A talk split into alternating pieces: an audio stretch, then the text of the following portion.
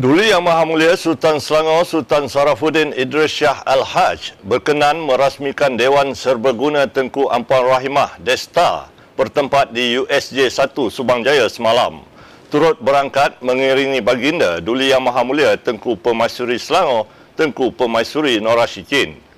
Desta yang berkeluasan lima ribu enam ratus lapan puluh satu kaki persegi dikenali Badan Bukan Kerajaan N G O Pertubuhan Rumah Amal Cahaya Tengku Ampuan Rahimah Selangor Rekta mampu memuatkan tiga ratus tetamu dalam satu-satu masa. Yang Dipertua Rekta Yang Amat Mulia Tengku Puteri Nor Zaihan Sultan Salahuddin Abdul Aziz Shah berkata, Rekta turut menawarkan perkhidmatan penyewaan dewan kepada pihak luar bagi acara bersesuaian seperti majlis perkahwinan, acara korporat, ulang tahun dan seminar, sekaligus dapat membantu Rekta menambah dana pendapatan. Katanya pendapatan yang diperolehi daripada dewan itu akan disalur sepenuhnya kepada pertubuhan berkenaan dan rumah kebajikan lain. Hari ini saya amat bersyukur kerana tanah yang pernah terbiar kosong suatu ketika dahulu telah berjaya dibangkitkan, dibangunkan, terletak bersebelah dengan bangunan Pertubuhan Rumah Amal Cahaya Tengku Ampuan Rahimah Rakta yang telah dibuka Amal Fum Ayanda pada tahun dua ribu. Kini berdirinya Desta.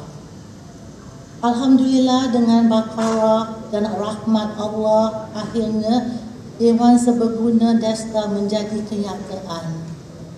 Kerajaan negeri sentiasa mengutamakan kepentingan pendidikan melalui program Iltizam Selangor Penyayang Kluster Pendidikan. Datuk Menteri Besar Datuk Seri Amiruddin Syari berkata, Jelajah Selangor Penyayang di Batu Cave bertemakan pendidikan holistik generasi muda dinamik yang lalu telah menumpukan kluster pendidikan.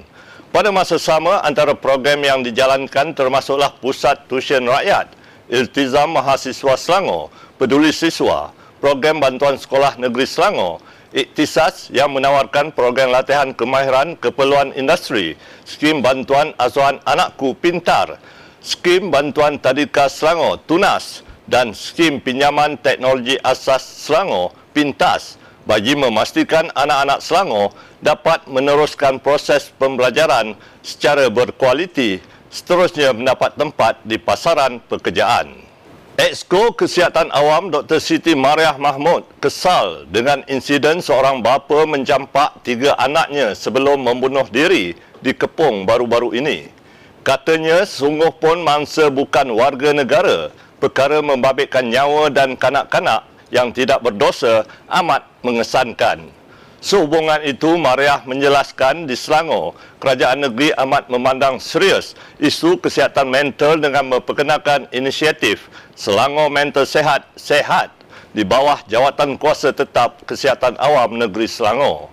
Pada masa sama, beliau menyeru kepada individu yang mempunyai ahli keluarga dan pasangan yang mungkin mengalami masalah gangguan mental seperti tekanan perasaan, kemurungan atau kegelisahan untuk menghubungi SEHAT di talian satu tujuh kosong kosong lapan dua tujuh lima tiga enam atau satu tujuh kosong kosong lapan dua tujuh lima tiga tujuh.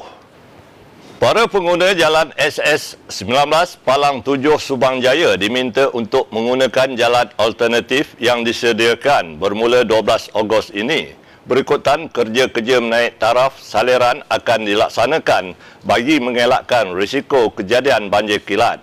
Ahli Dewan Negeri Subang Jaya, Michelle Eng Mizi berkata, kerja-kerja menaik taraf tersebut menelan belanja tiga ratus enam puluh ribu ringgit melalui peruntukan Majlis Bandaraya Subang Jaya M B S J yang akan dilaksanakan dalam dua fasa dan dijangka siap akhir tahun ini.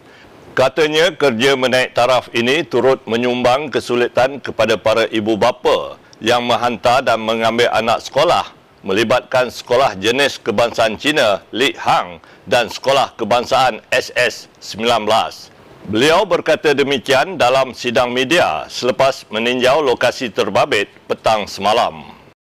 Kami mohon kerjasama terutamanya daripada pihak ibu bapa, pengangkutan dan sebagainya supaya kami menggalakkan ya untuk menggunakan pintu uh, yang lain, iaitu bukan pintu di sepanjang jalan ini. Ya.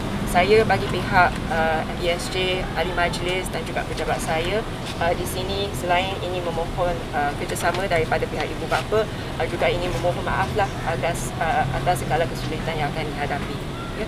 Uh, jadi saya juga mohon bantuan daripada pihak media supaya aliran trafik ini juga diterbit, supaya ibu bapa akan tahu macam mana menggunakan jalan ini jika perlu. Ya, kami tak, meng, tak menggalakkan untuk menggunakannya, tetapi kalau amat diperlukan, maka mereka tahu uh, aliran trafik.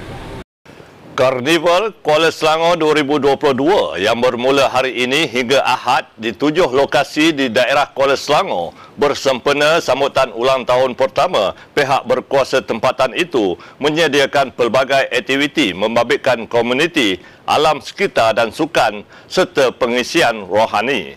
Pihak Majlis Perbandaran Kuala Selangor M P K S dalam perkongsian di Facebook memaklumkan orang ramai diminta tidak melepaskan peluang untuk menyertai aktiviti disediakan kerana hadiah menarik dan cabutan bertuah turut ditawarkan kepada peserta. Sementara itu, penyanyi terkenal tanah air iaitu Dato' Jamal Abdillah dan Aina Abdul bakal memeriahkan Hari Kemuncak Karnival pada Ahad ini bertempat di Dragonfly Park at Eko Grandior, Bandar Puncak Alam. Sekian semasa hari ini. Teruskan mengikuti perkembangan Selangor melalui platform digital dengan carian Media Selangor. Sebelum berpisah, saksikan paparan video sekitar majlis perasmian Dewan Serbaguna Tengku Ampuan Rahimah yang berlangsung di Subang Jaya dan bakat adik Anna Ruth Oh Yuhain berusia sebelas tahun daripada Selangor Sempena Youth Orkestra yang sempat menghiburkan Duli Yang Maha Mulia Sultan Selangor dan Tengku Pemaisuri dengan bakat bermain biola. Bertemu lagi esok.